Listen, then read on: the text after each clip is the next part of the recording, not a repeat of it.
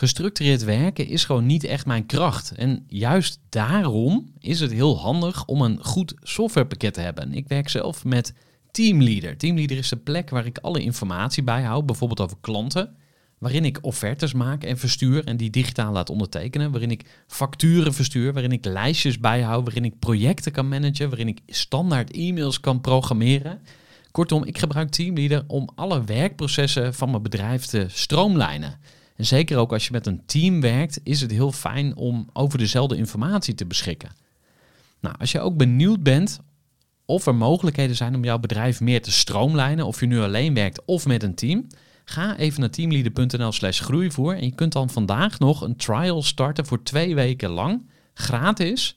En je kunt Teamleader volledig uitproberen. En na de proefperiode krijg je ook nog zo'n leuke korting als luisteraar van Groeivoer. Ga naar teamleader.nl slash groeivoer. Gooi voor. Gooi voor. Gooi voor. Zoek je inzicht, inspiratie voor je eigen bedrijf. Wil je elke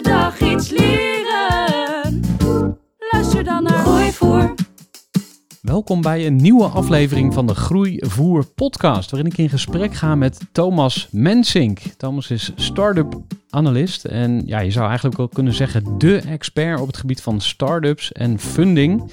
Hij schreef samen met Sjoerd Mol het boek Startup Funding. Eh, ja, inmiddels eh, nu al een standaard werk op, eh, op dat gebied. Nou, we gaan alles horen over financieren, over ja, hoe start je een bedrijf op en hoe haal je groeigeld op.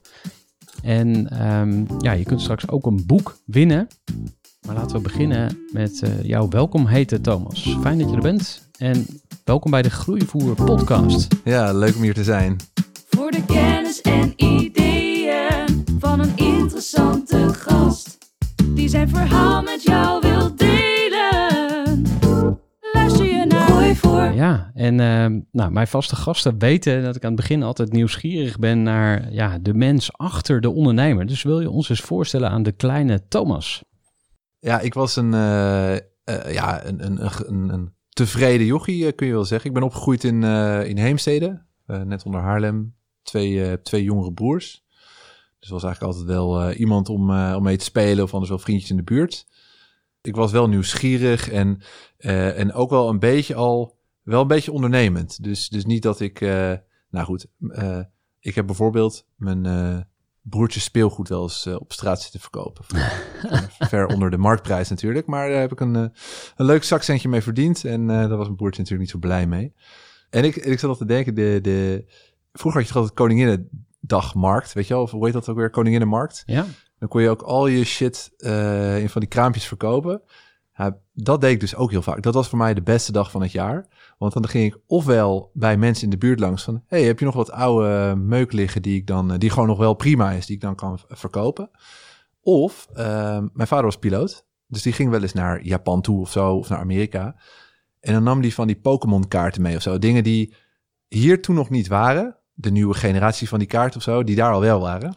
Die namen we dan mee en dan konden we die dan verkopen op Koninginnedagmarkt. Dus we hadden gewoon een heel goed arbitragemodel om gewoon heel veel, eh, heel veel centjes te verdienen op, eh, op een manier die, eh, ja, dat het vrij risicoloos was voor ons eigenlijk. Dus dat, dat deden we toen al, ja. ja mooi.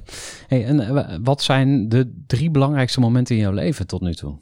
Oeh, ehm, nou ja, ik, ik denk dat dat niet, dat is niet alleen zakelijk natuurlijk, maar dat is, dat is, dat is met name ook, eh, nou ik denk de eerste is echt mijn studiekeuze. Ik ben, eh, ik zat heel erg te twijfelen. Ik heb, eh, ik heb VWO gedaan. Ik wilde gaan studeren. Ehm, maar ja, wat, wat, wat wil ik eigenlijk doen? Weet je, ik, ik vond veel dingen echt wel heel, heel interessant. Uiteindelijk ben ik terechtgekomen bij technische bedrijfskunde. En dat ben ik in Twente gaan doen, Universiteit Twente. En dat was echt, echt een perfecte keuze, vond ik. Ten eerste was de studie ja, gewoon super interessant. Eh, gaat over veel verschillende dingen ook. Dus eh, eh, strategie en finance en, en eh, eh, wiskunde zat erbij, logistiek. Gewoon echt veel verschillende dingen. Was, was eh, leuk uitdagend. Maar ook de hele setting daar in Twente. Het is heel ondernemend sowieso. Kwam, ja, boeking komt er vandaan natuurlijk. takeaway. Dus het is best wel echt een ondernemende sfeer sowieso. Maar het is, het is een pokkeind natuurlijk. Het zit in Enschede. Ja, ja, jij kent het, hè? Je komt er vandaan. eh, Ik ben er geboren, ja. Ehm, het is een pokeind, maar daardoor al die studenten, die gaan daar dus ook wonen. Die zitten daar op kamers. Dus je hebt een hele sfeer van, oké, we zijn allemaal in hetzelfde schuitje beland. En dat, eh, dat werkt perfect. Dus ik denk dat studiekeuze was echt, eh, dat was de eerste.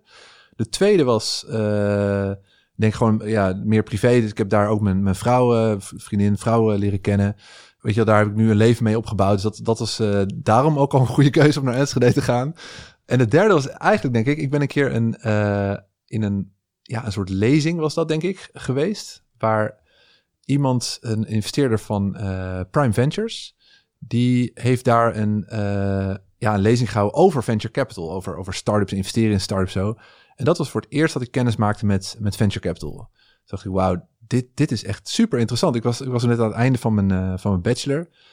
En venture capital gaat dus over finance, sowieso. Uh, over technologie. Hè. Je investeert in nieuwe bedrijven met nieuwe, nieuwe tech. Het gaat over uh, strategie. Het gaat over uh, ondernemerschap natuurlijk. En, en, en zoveel verschillende dingen. Dat ik dacht van dit is, dit is een perfect. Dit sluit perfect aan bij, bij mijn, mijn studie en mijn interessegebieden. Vrij breed natuurlijk nog steeds. Hoe oud was je toen? Ja, ik was drie, drie jaar, vier jaar aan het studeren geweest. Dus uh, 22 of zo. Hm. Het klinkt alsof je een soort van je roeping in het leven gevonden had. Ja, nou, dat ja, was een mooie leeftijd. Zo, zo was het wel. ja, ja, ja, En toen ben ik dus ook me daarin gaan verdiepen. Dus ik heb toen ook, ik mocht nog een bachelor thesis gaan doen. En ik had een uh, leuk bedrijf gevonden in Enschede. En zei, nou, we vinden het ook wel interessant om meer te weten te komen over venture capital. Want wij helpen techbedrijven om naar de markt te komen. En we willen wat meer weten over hoe investeerders er dan naar kijken. Want dan kunnen die ook gewoon wat gerichter helpen. Zij hebben mij mijn stage toen betaald. Om eigenlijk hebben ze gewoon gezegd, joh, ga maar lekker uitzoeken. Help ons af en toe gewoon even mee met, met wat klusjes die we hier hebben liggen. En toen heb ik dus uh, in Nederland, maar ook in Singapore en Zweden, heb ik allerlei investeerders gesproken over hoe ze te werk gaan, wat voor criteria ze gebruiken, hoe ze bepalen of ze een start-up interessant vinden of niet. Dus het was voor mij super leerzaam en ook heel nuttig om dat netwerk op te bouwen met, met die investeerders. En hoe kwam je daar aan tafel? Want ja, via je, je stage dus, zeg maar. Maar ik bedoel letterlijk uh, met wat voor gevoel want ik kan me voorstellen, je bent een studentje en dan kom je ineens uh, bij investeerders aan tafel. Ik heb er altijd een beeld van, uh, dat zijn mensen die het gemaakt hebben, die groot denken, diepe zakken hebben. Uh, ik probeer het voor me te zien. Wat, wat wil je dat schetsen? Ja, we, we, hebben nu over 2010 denk ik ongeveer. Dus dat was ook nog, er is echt een hoop gebeurd in de, in de tussentijd qua hè, hoeveel investeerders erbij zijn gekomen en zo. Dus was toen nog eigenlijk wel een klein, zeg maar een overzichtelijk groepje. En toen al merkte ik dat de helft van de investeerders, dat zijn super aardige, relaxte gasten. Of, of dames natuurlijk. Uh, ik denk toen nog over het algemeen veel gasten. Uh, ondernemend, weet je wel, echt, echt uh, zelf ondernemer geweest of zo. Dus ondernemende karakters. Zelf, heel relaxed. Zelf pijn geleden, die met weten niks precies, begonnen, ja, de prullenbak ja, gelegd, et cetera. Precies, precies. Die weten, die kennen het uh, klappen van de zweep.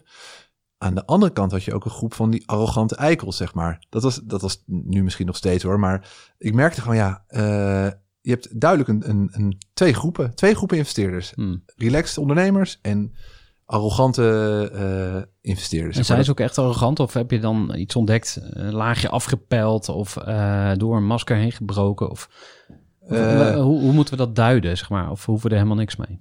Nou, ik denk, kijk, ze hadden ook wel een punt misschien. Kijk, nog steeds is het zo. Hè? Nog steeds zijn er investeerders die ik nog steeds arrogant vind of, of, of moeilijk benaderbaar. Maar ik heb ook wel gemerkt, kijk, nu krijg ik zelf ook veel verzoeken van studenten die willen een onderzoek doen naar uh, start-ups of venture capital of zo. Die zoeken data en die komen bij ons terecht. Of die zoeken weer, weer de zoveelste die een enquête wil afnemen. Na een tijdje kan ik, kan ik me ook voorstellen dat je gewoon druk bent. En dat je gewoon uh, zegt van ja, weet je, nu even niet. Uh, of gewoon überhaupt niet reageren. Dat is de, beetje de signature stijl van, van veel investeerders. Dus ik snap het ook wel. Maar ik, ik was wel, um, ik had wel doorzettingsvermogen, zeg maar. Dat was ook wel nodig. Want ik, ik wist ook wel van niemand zit echt te wachten op zo'n kut studentje met een kut onderzoek, weet wel. En, uh, maar als ik een beetje doorzette, na een tijdje durfde ze gewoon geen nee meer te zeggen. En uh, was het gewoon echt een heel leuk gesprek. En, en nog steeds die investeerders die, uh, die spreek ik dus ook nog, uh, nog, nog regelmatig. En, en, een paar daarvan heb ik ook in dat, uh, het boek opgenomen waar, waar je het net al over had. Uh, die, die, hebben een quote ook aangeleverd. Heb ik ook bijvoorbeeld zelf een podcast mee opgenomen. van hey, jij was de eerste investeerder die mij toen heeft geholpen. Misschien, misschien kunnen we elkaar wat meer helpen, weet je. Vertel jij eens aan mij nu, nu op on record, zeg maar, wat je doet. dat is leuker voor een grotere groep. Dus zo is dat een beetje gegaan. Dus dat was, dat was een beetje mijn start in, in zeg maar, het venture capital landschap in, in Nederland. Ja. Ja. Ik denk dat het goed is om naar ehm, eh, ja, jouw expertise te gaan, hè, waarom je hier ook bent. Je hebt een boek geschreven, Ja. Startup Funding. Maar dat doe je als onderdeel van de Golden Egg Check. Misschien moeten we daar wel, dat wel even markeren ook, hè? want je bent daar in dienst. Of ben je ook mede aandeelhouder? Of hoe, hoe zit dat precies? Nee, ja, Golden Egg Check is grappig, want het bedrijfje wat mij destijds betaalde om die stage te gaan doen, die, eh, dat was de voorloper van Golden Egg Check. Dus met mijn onderzoek heb ik eh, eigenlijk een soort framework gemaakt om, hè, daar, het onderzoek ging over de criteria van investeerders, daarmee heb ik een framework gemaakt om startups te helpen om hun investor readiness eh, in, in kaart te krijgen. Dus, dus hoe pas je eigenlijk, hoe goed pas je bij de criteria van investeerders? En dat framework hebben we de Golden, Golden Egg Check genoemd. Het was gewoon een product, gewoon een Excel-lijstje in het begin. En wil je die naam even uitleggen? Dus een, een gouden ei-check of zo? Van, Ja. Is het echt een gouden ei of niet? Is dat een het, beetje het idee? Is dit of nou een gouden ei? Ja. Ah, Moeten we hier nou ja. in investeren? Dat is een Ja. beetje...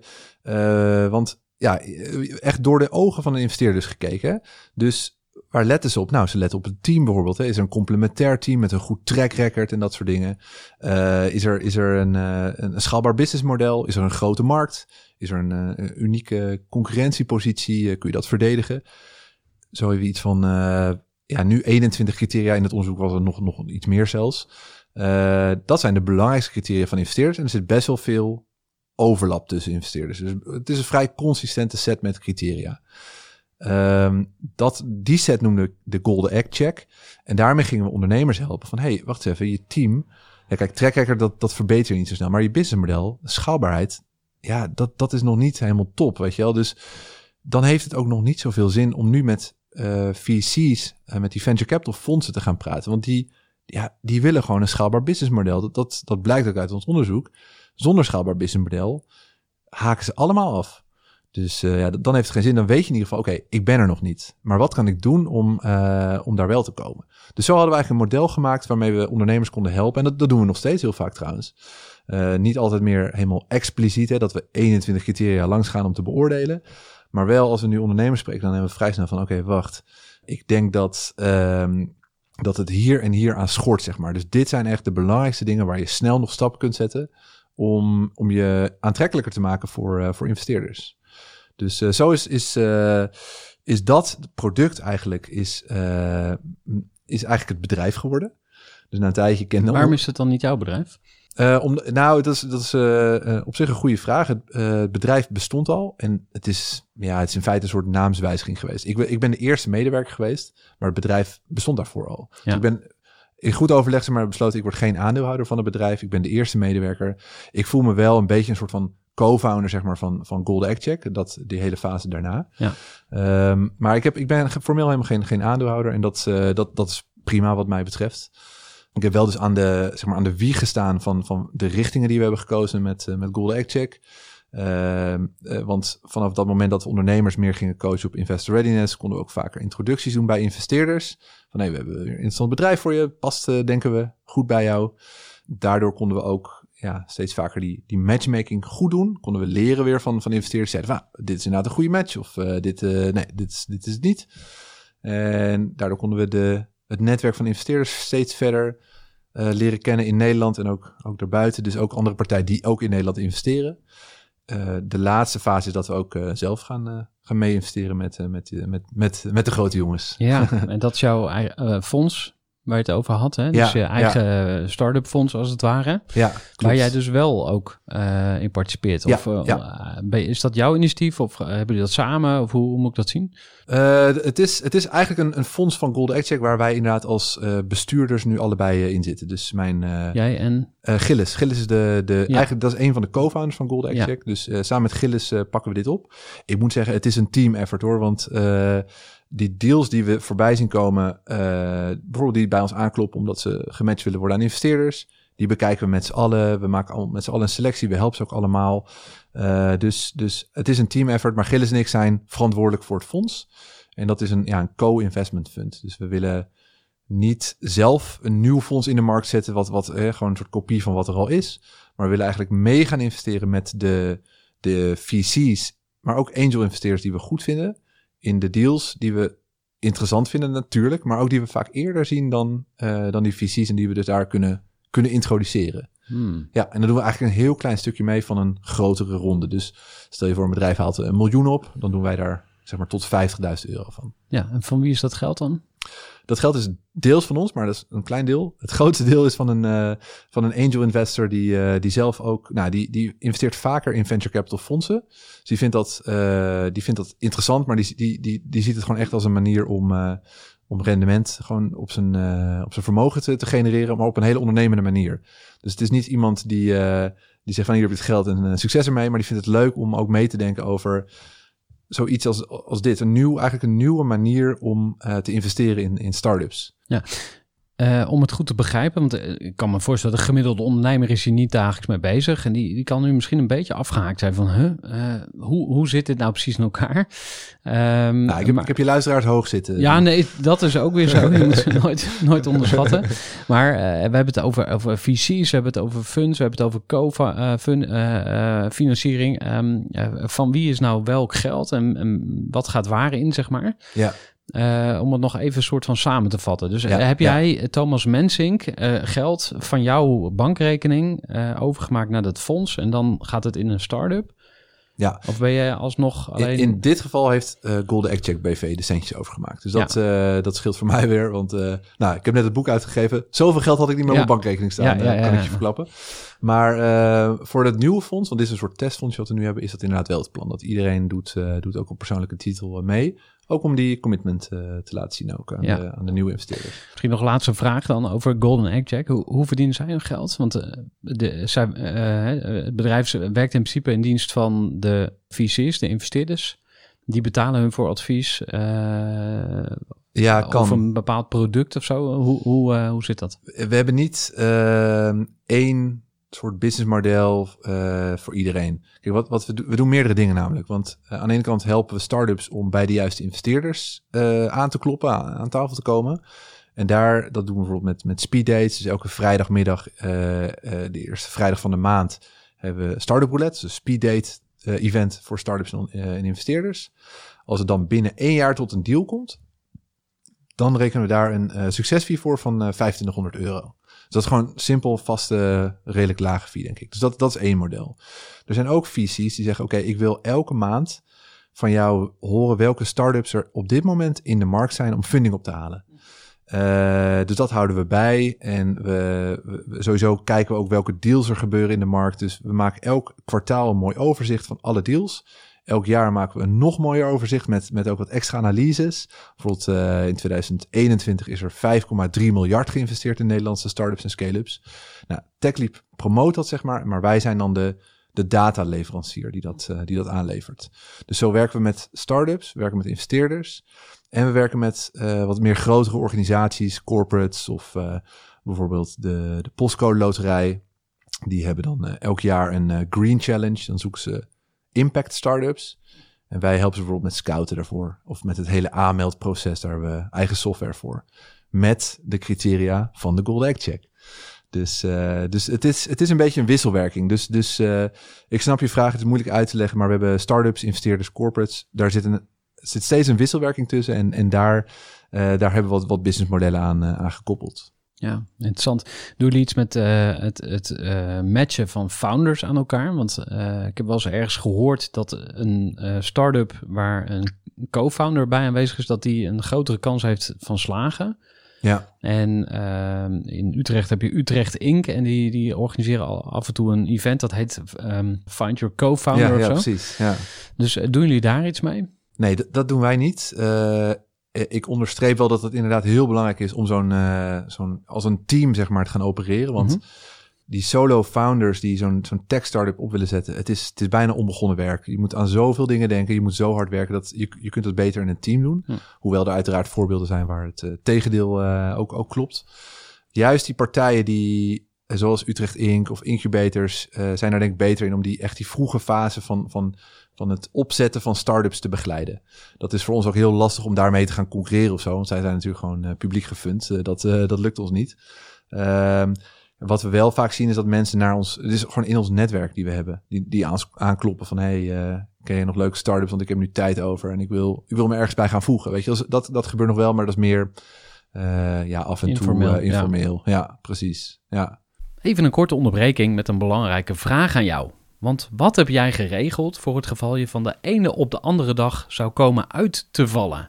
Wat gebeurt er dan met je bedrijf, maar vooral wat gebeurt er met jou persoonlijk en ook in financieel opzicht?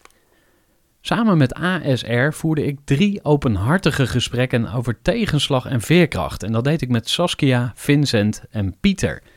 Ondernemers met een bloeiend bedrijf die van de ene op de andere dag niet meer konden werken. En die verhalen hoor je in aflevering 256, 257 en 258 van deze podcast.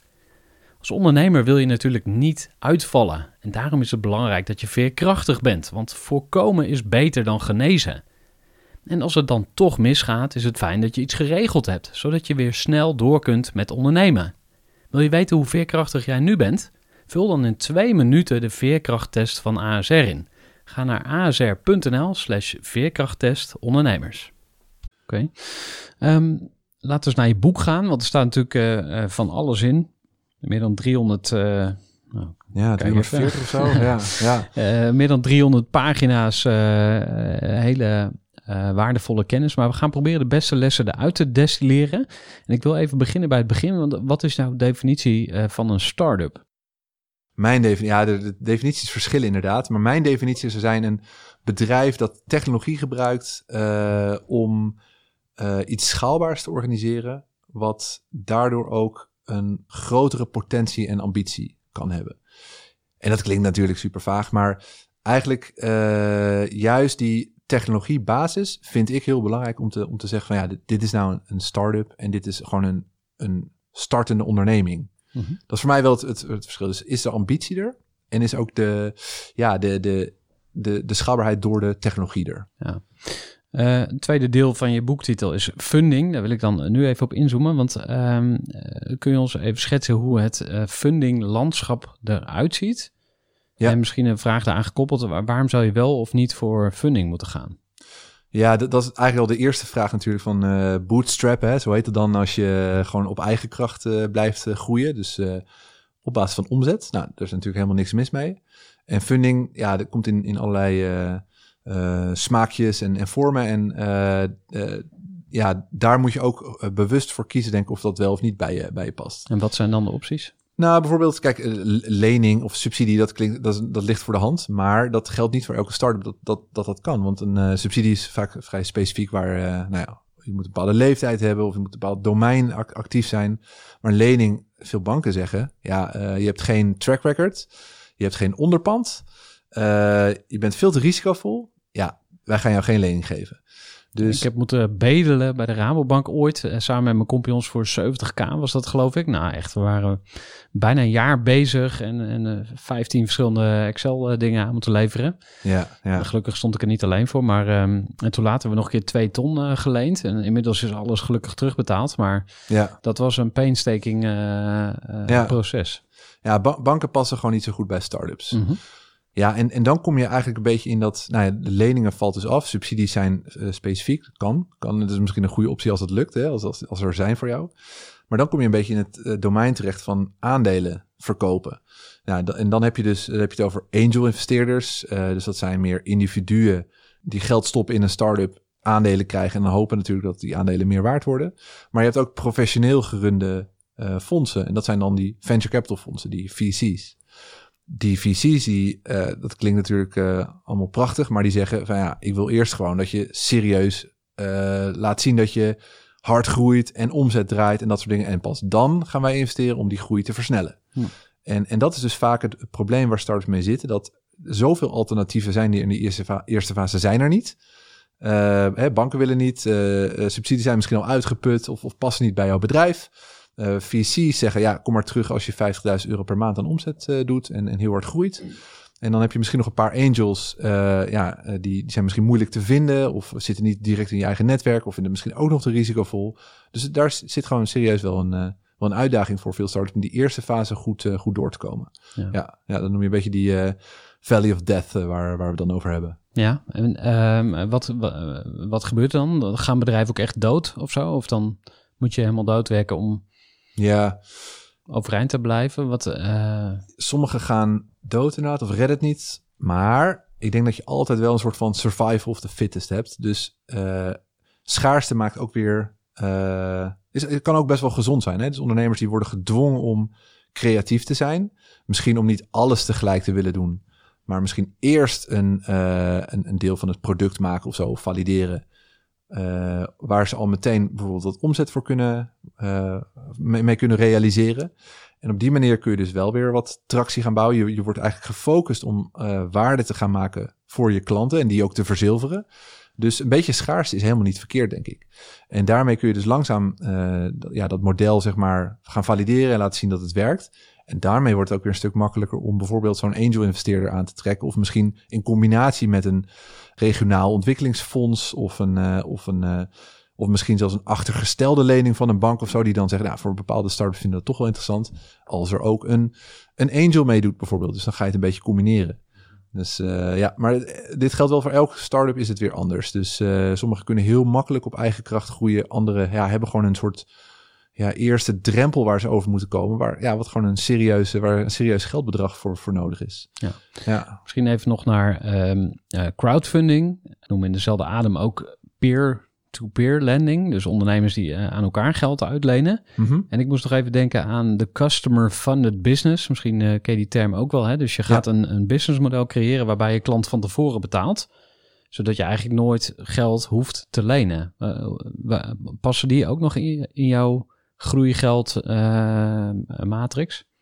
Ja, we hebben in het boek beschrijven ook, eigenlijk begint het al met die eerste vraag natuurlijk van wil ik uh, geld ophalen bij anderen of wil ik gewoon op eigen kracht uh, groeien of, of op basis van omzet. Maar dan als je kiest voor funding, dan heb je inderdaad verschillende, verschillende opties. Crowdfunding kan inderdaad ook een optie zijn en die, he, heeft ook weer, die komt ook weer in verschillende smaakjes. Je kunt inderdaad zeggen zoiets als Kickstarter van oké, je, je haalt alvast geld op, ga dan het product maken en verstuurt het product dan daarna. Maar dat werkt natuurlijk vooral voor consumenten elektronica producten, zeg maar. Dat is ook echt niet voor elk bedrijf dat dat een goed idee is. Je hebt inderdaad ook crowdfunding eh, platforms die meer investeren eh, in nou, gewoon een lening geven aan, waar ondernemers lening geven aan andere ondernemers. Dat kan ook een goed idee zijn, maar ook weer voor een vrij specifieke doelgroep, uh, denk ik. Ik denk dat er je hebt ook uh, crowdfunding platforms zelfs waar je equity, uh, dus aandelen kunt kopen in bedrijven of, of met convertibles. dus dat is een soort tussenvorm tussen een lening en een, en een aandelentransactie. Hm. Dat heb je ook allemaal. Dus je hebt echt wel veel verschillende dingen. Maar ja, je moet, je moet steeds een beetje een afweging maken. Dat, er is geen duidelijke van dit moet je doen. Het, geld, het, maakt echt, het is echt heel specifiek van het, van het bedrijf. Want ja, het nadeel van crowdfunding is dat je ook weer heel veel gegevens moet delen, bijvoorbeeld. Over jouw bedrijf, over de gezondheid van jouw bedrijf, over de, je, je toekomstplannen. Ja, misschien zit in die uh, crowdfunding platform zit ook gewoon een concurrent mee, uh, mee te lezen. Dat weet je van tevoren natuurlijk niet. Ja. En dan ben ik eigenlijk nog even vergeten, dat is uh, Fools, Friends and Family Funding. Ja, precies. Dat, de tante agaatleningen noemden het vroeger, geloof ik. Maar, klopt, klopt. geld ja. uit je eigen kring. Klopt, ja. Ik denk dat dat toch voor veel founders de, de meest logische eerste externe ronde is. En ook daar kun je weer afspreken, oké, het wordt een lening of uh, het wordt een, een, een converteerbare lening. Dat kan ook, je kunt ook zelfs zeggen, het wordt een, een aandelending. Maar de vraag is of dat heel handig is met hele kleine bedragen. Dat denk ik eerlijk gezegd niet.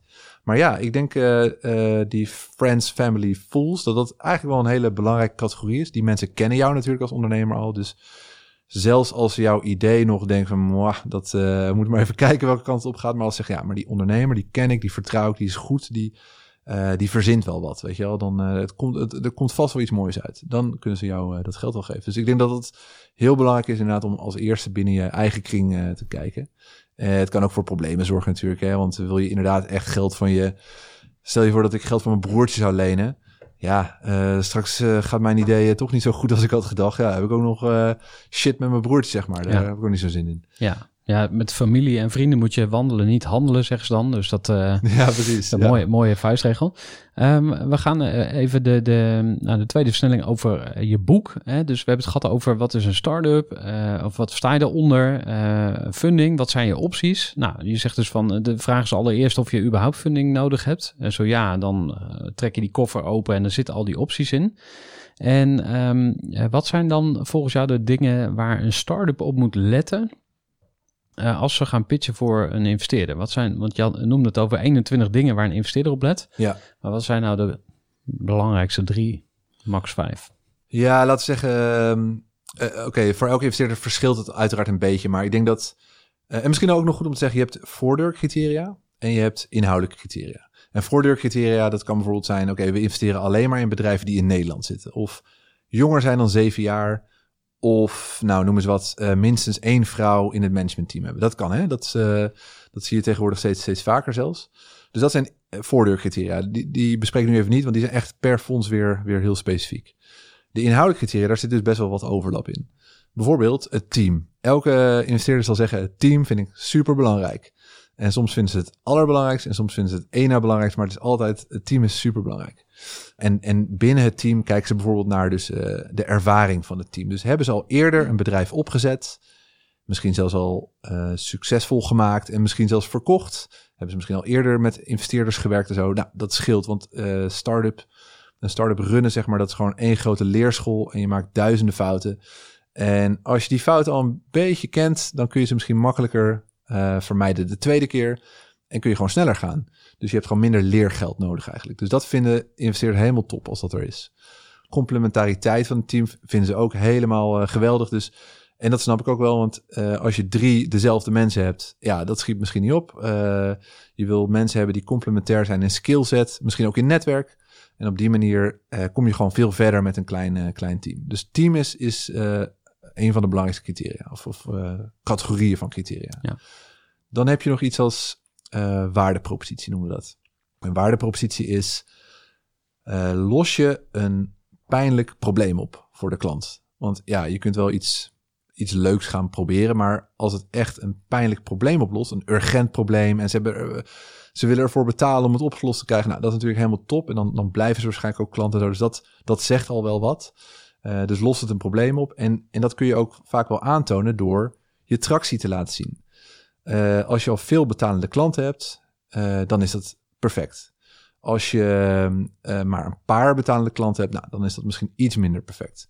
Als je nog helemaal geen klanten hebt, dan is dat misschien ook weer een teken aan de hand. Hmm, heeft hij überhaupt wel al een keer met, met, investeer met, sorry, met klanten gepraat? Hè, weet hij of zij hè, wa- wat de klanten wel willen? Eh, dus tractie is ook mega, mega belangrijk. Dat, dat, ja, dat is gewoon een onderbouwing voor het feit dat er een, een werkbare waardepropositie is. En dan de laatste om nog even uit te lichten, denk ik, is eh, groei. En eh, dat, dat heeft gewoon te maken ook met het businessmodel van, van die venture capital investeerders. Die eigenlijk heel simpel gezegd, ze investeren als de aandelenprijs laag is. En ze willen die uiteindelijk weer verkopen als de aandelenprijs hoog is. Hè, een soort, alsof het een soort beurs is. Maar het verschil is dat ze in de tussenliggende tijd helpen om het bedrijf eh, in waarde te doen stijgen. Dus, maar het is wel een groot verschil. Ze willen dus die groei zien. Dus ze willen kopen, eh, helpen met groei en dan verkopen. En, en om een hele snelle groei te kunnen realiseren, heb je dus een schaalbare, eh, schaalbaar businessmodel nodig. En dat wordt vaak weer gevoed dus met een schaalbare technologie. Want eh, uurtje factuurtje is niet schaalbaar. Dus dat, dat zijn precies de modellen die VC's dan minder interessant vinden. Maar als je iets schaalbaars hebt wat hard kan groeien en niet alleen in Nederland interessant kan zijn, maar ook, ook in het buitenland. Dan, eh, ja, dan beginnen de oogjes van de investeerders te glunderen. Ja. Ja, want dat was mijn volgende vraag. Ik hoor niks over mindset, maar ik denk wel, je hoort al vaak hè, van, eh, ja, Nederlanders denken te klein. Eh, ja, we gaan het eerst zorgen dat het in Nederland succesvol is. Hey, en voor je het weet ben je tien jaar verder en eigenlijk heb je nog steeds geen landelijke dekking. En ja, ben je achter de troepen aan het lopen. Hè? Je wordt een beetje ingehaald door de tijd. Ja, ja, Hoe, precies. hoe zie jij dat? Vind je dat eh, mensen echt meteen gewoon, oké, fuck it, we gaan dit gewoon een eh, planeet aarde veroveren? Wa- Wat zijn jouw ervaringen? Wat heb je gezien? Ik, ik denk dat er altijd een, een balans moet zijn tussen de, eh, zeg maar de ambitie, maar ook de, hoe realistisch dat is. En die combinatie, als ik dat zie, vind ik dat mega interessant. Inderdaad, zeg maar ambitie, visie, mindset. Dus, dus ook eh, kunnen hosselen, zeg maar. Hè? Gewoon dingen gedaan krijgen met weinig middelen. Vind ik een hele sterke eigenschap van, eh, van ondernemers. Dat, dat is ook zelf, merk ik, waar ik met het fonds nu op let, is of ze dat kunnen. Of ze de ambitie hebben om de wereld te veroveren, maar ook of ze de mentaliteit hebben om eh, de eerste klant te, te vinden en die gewoon bij de lurven te pakken, zeg maar. Mm. Ja, maar dat is toch vaak ook wel, dat merk ik ook al met investeerders, zeker met angels, maar ook met VC's. eh, geloof je gewoon in, die, in het verhaal van die ondernemer. Iets kan heel veel ambitie hebben, maar als het meer een soort luchtkasteel is, ja, weet je wel, is, is dat het dan of niet? En ik merk dat Nederlandse investeerders, die vinden denk ik toch prettiger om iets, in iets te investeren wat eh, misschien Europa, weet je wel, een beetje als, als, als eh, visie heeft. Waar ze al wat, wat signalen zien dat het gewoon in ieder geval prima groeit. Dan dat je een bedrijf hebt dat zegt, oké, alles of niks. De wereld, weet je wel, de dood of de gladiolen. Ja, Dat, eh, dat past wat minder denk ik bij de Nederlandse fondsen. Ja, grappig. Eh, je hebt het al een paar keer gehad over angel investors. Hè? Dus dat is een soort van eh, nog informal angel. En daarboven heb je dan eh, VC-partijen. Maar Ja. ik heb ook wel eens gehoord van de, de sharks. En Ja, die verhalen ken je misschien ook wel. Eh, ik heb er zelf ook mee te maken gehad. Bij mijn student hadden we ooit een eh, moeilijke fase. En toen dachten we, ja shit, hoe komen we hier nou weer uit? en ja, toevallig liepen we tegen iemand aan. Die had dan zijn bedrijf voor eh, miljoenen verkocht. En die zou ons helpen. Nou, uiteindelijk werd dat een traject van bijna een jaar. Waarin wij een beetje aan het lijntje gehouden werden. Zo voelde het.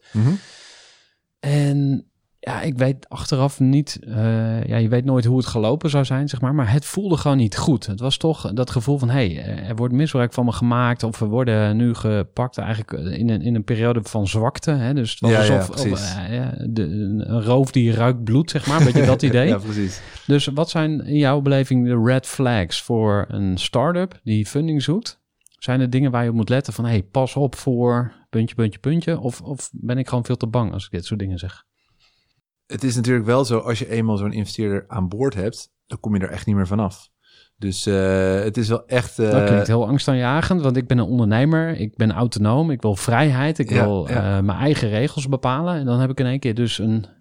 Ja, zo'n investeerder die, eh, Hmm. die opeens... Nou goed, die, die, die heeft misschien geen meerderheid, maar die kan wel natuurlijk gewoon zich een beetje tegenaan bemoeien. En die zorgt ook wel dat hij bepaalde voorwaarden in, die, in, in de contracten krijgt. Zeg maar. Bijvoorbeeld in, in de term sheet spreek je dat wel af. Dat hij wat, wat zeggenschap heeft ook over de, de koers van het bedrijf. Ja, en dat is dus precies waar je heel erg bewust van moet zijn als je ondernemer bent en je, je zoekt een, een, investeerder. En daarom is het denk ik ook heel nuttig om, wat ik zei, al vroeg met investeerders in gesprek te gaan. Dat op het moment dat je gaat fundraisen, dan gaat het allemaal net wat sneller. Je vertrouwt elkaar al wat meer, je kent elkaar ook wat meer. En dan kom je niet in een situatie dat je met je rug tegen de muur staat en dan maar gewoon elke deal die er is, ja, die, ja dat, dat is het dan. Die moet je dan pakken. Ja. Dus eh, daar wil je, je wil absoluut niet met je rug tegen de muur staan als je met investeerders gaat, eh, gaat onderhandelen. Dus aan de ene kant kun je dat doen, denk ik, door dus vroeg alvast te, te beginnen met die investeerders, maar ook door gewoon eh, eh, te zorgen dat je als bedrijf groeit, ook als eh, dat je je niet afhankelijk maakt van investeerders, zodat je altijd een, een fallback optie hebt. Je kunt ofwel gewoon doorgaan met dat bootstrappen, gewoon op eigen kracht verder groeien, of als je nog verder wilt versnellen en er is een gunstige deal, dan kun je met investeerders in zee gaan. Ehm, ik denk altijd als het echt zover komt dat je met investeerders aan het onderhandelen bent. Het, is, het helpt natuurlijk altijd als je er meerdere tegelijk spreekt. Want dan, ja, dan kun je gewoon beter vergelijken. Dus, dus qua voorwaarden die ze aan de deal stellen. Qua waardering bijvoorbeeld ook. Dus hoeveel aandelen moet je eigenlijk aan ze verkopen. Maar ook gewoon qua toegevoegde waarde die ze kunnen leveren. Want als een investeerder ja, geen toegevoegde waarde heeft, alleen het geld zeg maar, dan, dan kun je echt afvragen van ja, is dat goed genoeg?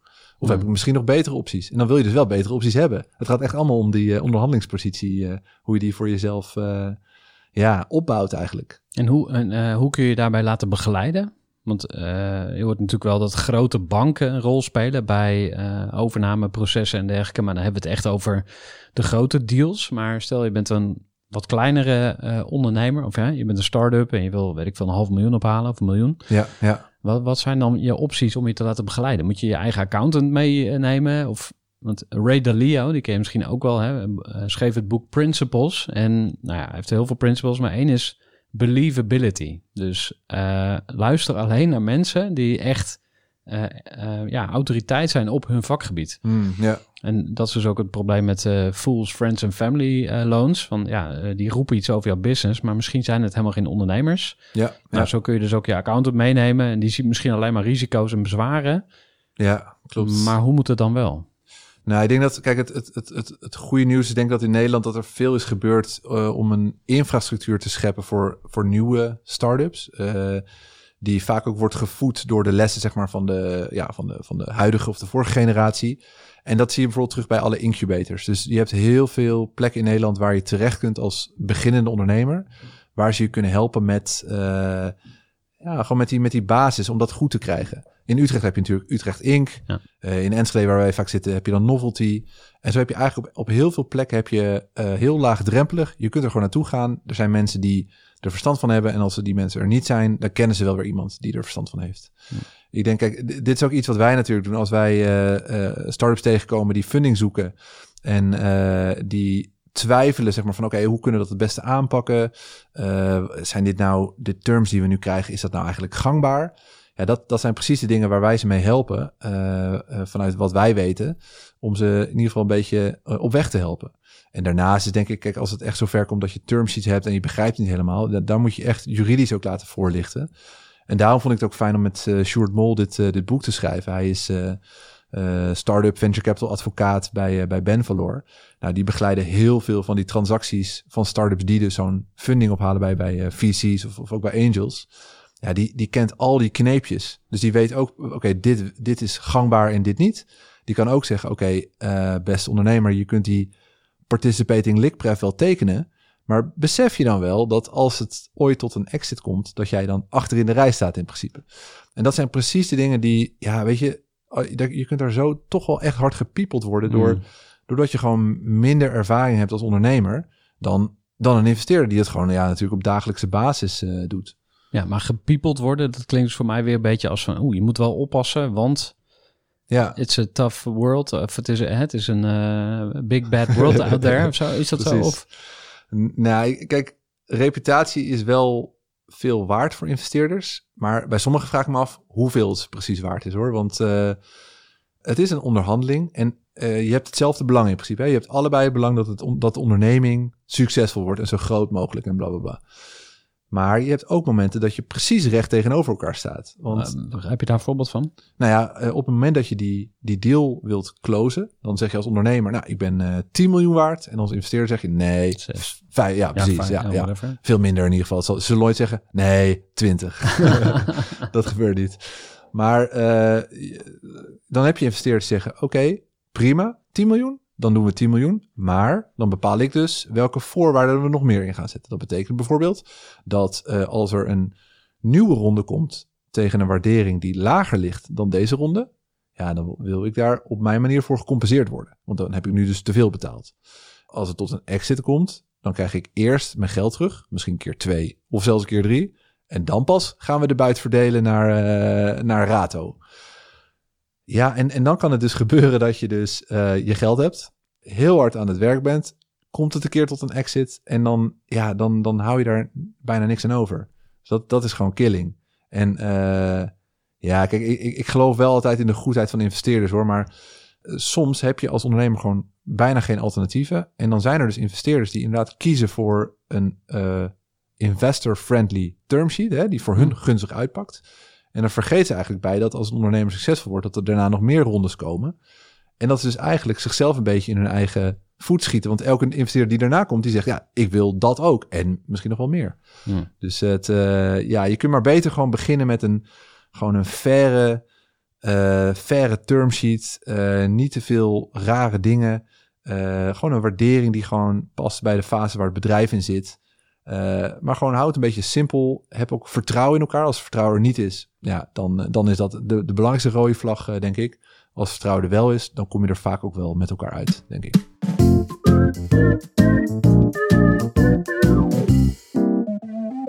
We moeten alweer een klein beetje richting het einde gaan. Want we zijn alweer ruim een uur aan het praten over start-up funding en alles wat daarbij komt kijken. Um, maar er is nog wel iets wat op mijn lijstje staat. Want eh, wat ik altijd, het gevoel dat ik altijd heb bij uh, jouw uh, ecosysteem, hè, dus de wereld waarin jij je bevindt, is dat een soort parallel universum is. Dus je hebt een soort van de gewone sterveling-ondernemer, noem ik het maar even. Hè, de, de, de horeca-ondernemer, uh, de, de, de coach, de, weet ik veel, de zonnepanelen-boer, de gewone ondernemer. Ja. En dan heb je daarnaast die flitsende wereld van funding. En ik krijg de, de nieuwsbrief van Sprout bijvoorbeeld. Ja, ja, ja, er staat eigenlijk elke dag wel weer een of andere bizar verhaal in van weet ik veel, die start-up haalt 4 miljoen op, die haalt 10 op, die 40, die 100. Weet je, het, het, is gewoon, ja, voor, in mijn beleving soms te gek voor woorden. Ja. Dus eh, wat moet ik daarmee? Dat is een beetje een onmogelijke vraag misschien, maar eh, wat kunnen wij als gewone sterveling ondernemers daar nou van leren? Ja, dus ja. Wat, wat mogen wij meenemen uit jouw boek en uit die hele eh, ja, kring, zeg maar, wat Ja. we kunnen gebruiken vandaag de dag? Ja, het, het is inderdaad soms een gekke wereld hoor. En er is ook gewoon veel kapitaal beschikbaar. Ik denk, kijk, dan kom ik toch een beetje terugdenken op die criteria van investeerders. Wat zij heel interessant vinden is iets wat heel schaalbaar is en wat de potentie heeft om de wereld te veranderen, om, om die ambitie ook te hebben. Als gewone ondernemer, niks let je natuurlijk om eh, groter te denken, om meer ambitie te hebben, om misschien niet eh, één wijnbarretje aan de overkant te hebben, maar een boekingsplatform voor wijn, weet ik veel. Ik noem maar wat, hè, maar dan, dan heb je het al over een veel groter bereik. En misschien is de concurrentie weer heel anders, uiteraard. Maar niks houdt je denk ik tegen om te kijken, oké, wat zijn met mijn expertise, met mijn netwerk, met mijn legacy, eh, wat kan ik nou doen om een compleet nieuw businessmodel uit te denken? Want misschien, misschien, misschien heb je dan andere teamleden nodig. Misschien heb je dan een, een eh, techneut nodig die, die je meehelpt. Misschien heb je een ander businessmodel nodig. Eh, misschien moet je in een nieuwe markt begeven of een nieuwe productmarktcombinatie eh, kiezen. Het is volgens mij heerlijk om daarover na te denken. En je moet het nooit doen omdat er dan er meer in geïnvesteerd wordt, denk ik. Je moet het altijd doen omdat het past bij je ambitie en omdat je denkt dat het gewoon een gaaf avontuur is. Al die startups die doen dit omdat ze niet omdat ze weten dat het gaat werken, maar omdat ze weten dat ze er heel veel van gaan leren. Hm. Ja, dat woord avontuur, dat triggert mij dan wel. Dan denk ik inderdaad van, oh ja, ja waarom ook niet? en ik denk ook, ehm, eh, ja, stel je hebt al een bedrijf. Dat, dat is, dus er zitten een paar aanname- aannames in mijn hoofd die ik even met jou wil delen. Ik heb al een bedrijf. Ik, ik, ik kan dat niet zomaar helemaal eh, opnieuw gaan uitvinden. Dus of ik moet gewoon zeggen, oh, fuck it, ik stop hiermee eh, en ik ga echt iets heel anders doen. En dat zou interessant kunnen zijn, want eh, je noemde eerder in het gesprek ook al van je investeert niet alleen je, je geld, maar ook je reputatie, maar ook je tijd. Ja, Als ik zelf terugkijk op mijn ondernemersleven, dan heb ik tien jaar van mijn leven heb ik geofferd aan Eager People, het bedrijf wat nog steeds van mij is.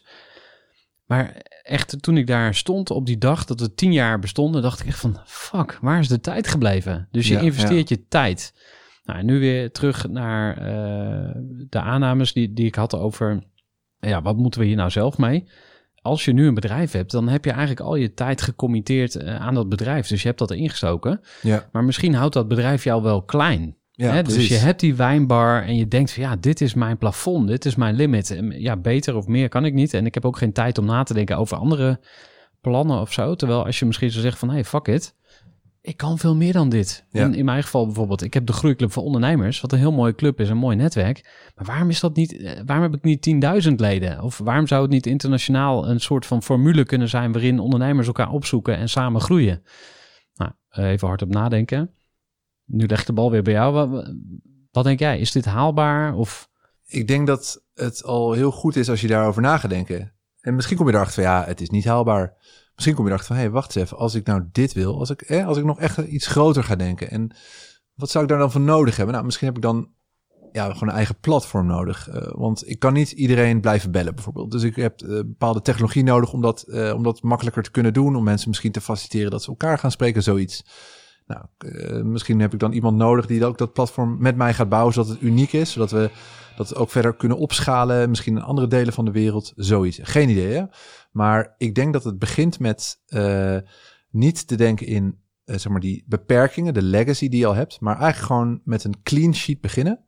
En alles wat je geleerd hebt, waar, waar wil ik naartoe? Wat zou nou super vet zijn? En dan ga je denk ik weer terugdenken naar, eh, oké, maar wat heb ik al wat mij in staat kan stellen om dat te doen? En dan kom je er misschien achter, oké, die ambitie die ik net had, dat gaat niet lukken. Of dat moet ik echt op een hele andere manier gaan doen. Misschien kom je erachter, nou, wat ik nu doe, ik kap ermee, want eh, dat schiet helemaal niet op. Maar dat, ik, moet zeggen, zo heb ik dat zelf vaak ook wel hoor. Van hoe kunnen we nou met Golden Egg Check, hoe kunnen we nou eh, schaalbaarder worden? Want nu, nu hangt veel nog af van, van wat Gilles weet of wat ik weet, worden wij gevraagd. Maar ja, eh, er zit ook een, een, een, een grens zeg maar, aan wat ik op een dag kan doen. Dus, uh, dus kunnen we dat niet veel schaalbaarder maken? En op die manier zitten we ook zelf heel vaak na te denken over de ambitie. En dan gaan we weer kijken, oh ja, en wat hebben we allemaal? Wat, wat, zeg maar de, de fundamenten waarop we die nieuwe ambitie misschien weer kunnen verwezenlijken. En dat is precies hoe wij dat met dat fonds zijn gekomen. Fonds is voor ons een nieuwe fase van het bedrijf. Een nieuwe schaalbaarheid die we zoeken. Gebruikmakend van de positie die we in de markt hebben opgebouwd, denk ik. Dus aan de ene kant die, die ondernemers. En aan de andere kant al die, uh, al die investeerders. Ja. Dat is mooi, want uh, eigenlijk is het ook nooit te laat om opnieuw te beginnen of om iets nieuws te beginnen. En uh, dat raakt een beetje aan mijn, aan mijn, tweede aanname, die ik dan ook nog even aan jou wil voorleggen. Um, startups, dat is iets voor jonge mensen die kunnen programmeren. Ja, dat klopt. Oké, maar nou ben nee, ik een gevestigde ondernemer. Ik, ik had laatst iemand aan de lijn die zei... Ja, ik ben 51. Ben ik nou te oud om te groeien? Ik zei nou, ik hoorde een verhaal, dan ga ik even, de, even uitzoomen, maar van een vrouw van 85 en die ging nog Japans leren. En iedereen zei, ja, waarom doe je dat? Ze zei, ja, eh, wat als ik 100 word? Dan heb ik 15 jaar uh, spijt dat ik nooit uh, Japans ben gaan leren. Ja, bij wijze van, hè. Dus uh, het, is, het, is, het is nooit te laat om iets nieuws te gaan doen, zei ik. Nee, dat klopt. Maar, Kijk, leeftijd is een getal natuurlijk. En, en ik denk dat het te maken heeft met je mindset. We zien heel veel, sterker nog, voor mij is een keer uitgezocht dat de meest succesvolle ondernemers die, dat zijn niet twintigers, dat zijn ook niet dertigers. Dat zijn, nou, misschien weet jij het beter. Voor mij waren het vijftigers. Wauw. Er zit denk ik waarschijnlijk een soort trade-off voor. Als je jong bent, kun je meer risico's nemen. Ga je gewoon volle bak erin. ja. Oogklep op en gaan. Ja. Als je wat ouder bent, dan heb je veel beter een netwerk. Heb je overzicht, heb je ervaring. Dat weegt natuurlijk ook weer. Dus startups, het is een, super complex fenomeen eigenlijk. Ze moeten aan zoveel dingen denken. Het gaat soms zo hard. Uh, als het goed gaat in ieder geval. Als het slecht gaat, dan moet je zo hard nadenken wat je kunt doen om het weer beter te maken. Het is gewoon een, een enorme uitdaging. En inderdaad, je bent nooit uh, te oud om te leren. Voor iedereen kan het natuurlijk een, uh, een carrièrekans zijn. Ik denk wel als je je hele leven voor de overheid hebt gewerkt of voor een grote corporate hebt gewerkt. Ja, dan weet ik niet of een start-up wel zo'n goed idee is dan moet je gewoon eerst even kijken of dat, of dat past. Dan moet je niet uh, al je bruggen verbranden en dan mm. zeggen, nou, ik ben nu een uh, founder, ik doe een knotje in ja. en ik ga nu uh, latte macchiato drinken. Ja, want zie je wel, zeg maar, cross-generationeel, mooi woord. dus oudjes met geld, die dan jonkies zoeken met tijd en energie. Ik zie het wel. Ik zie het vaak in life sciences, in die hoek. Want dan heb je vaak wel echt mensen met met, met een bepaalde expertise. En die koppelen ze dan aan nieuwe topwetenschappers of zo die een bepaalde vinding hebben gedaan. Dus daar, daar zie ik het wel. Ik zie het ook wel eens in uh, bedrijven waar juist die ervaring heel belangrijk is. Dat kan van alles zijn, maar ook met uh, gewoon echt complexe high-tech dingen en zo. Waar ze juist iemand die de markt heel goed kent, dat dat juist een enorme waardevermeerderaar kan zijn. Het stereotype van een start-up founding team als ik ook bijvoorbeeld de persberichten kijk, die vaak bij die, die je op Sprout ook ziet, bijvoorbeeld, hè, dan zeggen ze, nou, dit team heeft weer uh, zoveel miljoen opgehaald. Nou, als je dan even die foto's naast elkaar legt, dat zijn eigenlijk altijd drie kerels uh, van in hun twintig of dertig. Dus dat is echt duidelijk gewoon de grootste groep. Ja, ja. Mhm. Dus het gebeurt denk ik ook weer niet super vaak dat je een oudje hebt, zeg maar, met een jonkie. En dat dat dan een perfecte combinatie is. Ja, nee, dat is misschien dan, ja, ik weet niet. Misschien heb je dan toch weer dat je liever met een vriendengroepje of zo dit gaat doen. Omdat je toch elkaar zo vaak ziet. Dan heb je misschien net wel liever dat je mensen hebt die een beetje in dezelfde levensfase of zo zitten. Maar uh, ja, soms ontstaan dingen ook. Hè? Dus uh, dat ja, bij toeval, we zitten in dezelfde uh, klas of zo, weet ik veel. Precies. we zijn collega's ja. of ja, of we zijn bij dezelfde studentenvereniging in hetzelfde jaar of zo. Dat ja, dat al die die banden die je al hebt met elkaar, waardoor je al vertrouwen hebt in elkaar, ja, die zijn denk ik heel belangrijk in het, ja, in het, in het opzetten van zo'n team. Ja. ja. Um, we gaan richting het einde, maar niet voordat we van jou gehoord hebben wat jouw drie beste lessen over ondernemerschap zijn. Je hebt natuurlijk al best wel wat uh, genoemd, maar misschien kunnen we nog eens uh, resume doen. Resume. Um, ten eerste, als je, er, er is geen enkele, hoe zeg je dat, schaamte of zo om niet extern funding op te halen. Dat is denk ik heel belangrijk. Dus je kunt gewoon prima een winstgevend bedrijf opzetten zonder de hulp van, van investeerders. En daar is helemaal niks mis mee. Dat is helemaal, helemaal prima. Hè? Dus, dus ons boek gaat natuurlijk over start-up funding. Hoe haal je geld op? Maar ik wil toch even gezegd hebben. Eh, Het hoeft niet. het hoeft dus niet. Ja. Het, eh, nee, het is dus niet dat je dan beter bent of zo. Dat, eh, dat absoluut niet. Het tweede is, als je het doet, hè, dus als je besluit om funding te gaan ophalen, zorg dan dat je heel goed verdiept in, in hoe dat werkt. En, ehm, en welke investeerders er dan zijn, hoe hun businessmodel werkt. Hè, dat, je, dat je begrijpt hoe, zij voor jou een partner kunnen zijn. Ehm, en dat je niet achteraf wordt verrast door, eh, ja, door, door dat zeggen, oké, en dan wil ik dus nu dit. Of dan betekent dat nu dit. Hè? Dan, hop, de deal is nu, eh, komt nu mijn kant op rollen. Daar moet je gewoon, je moet goed weten hoe het, eh, hoe, hoe dat werkt. Nou, daar helpt denk ik ons, ons boek goed bij.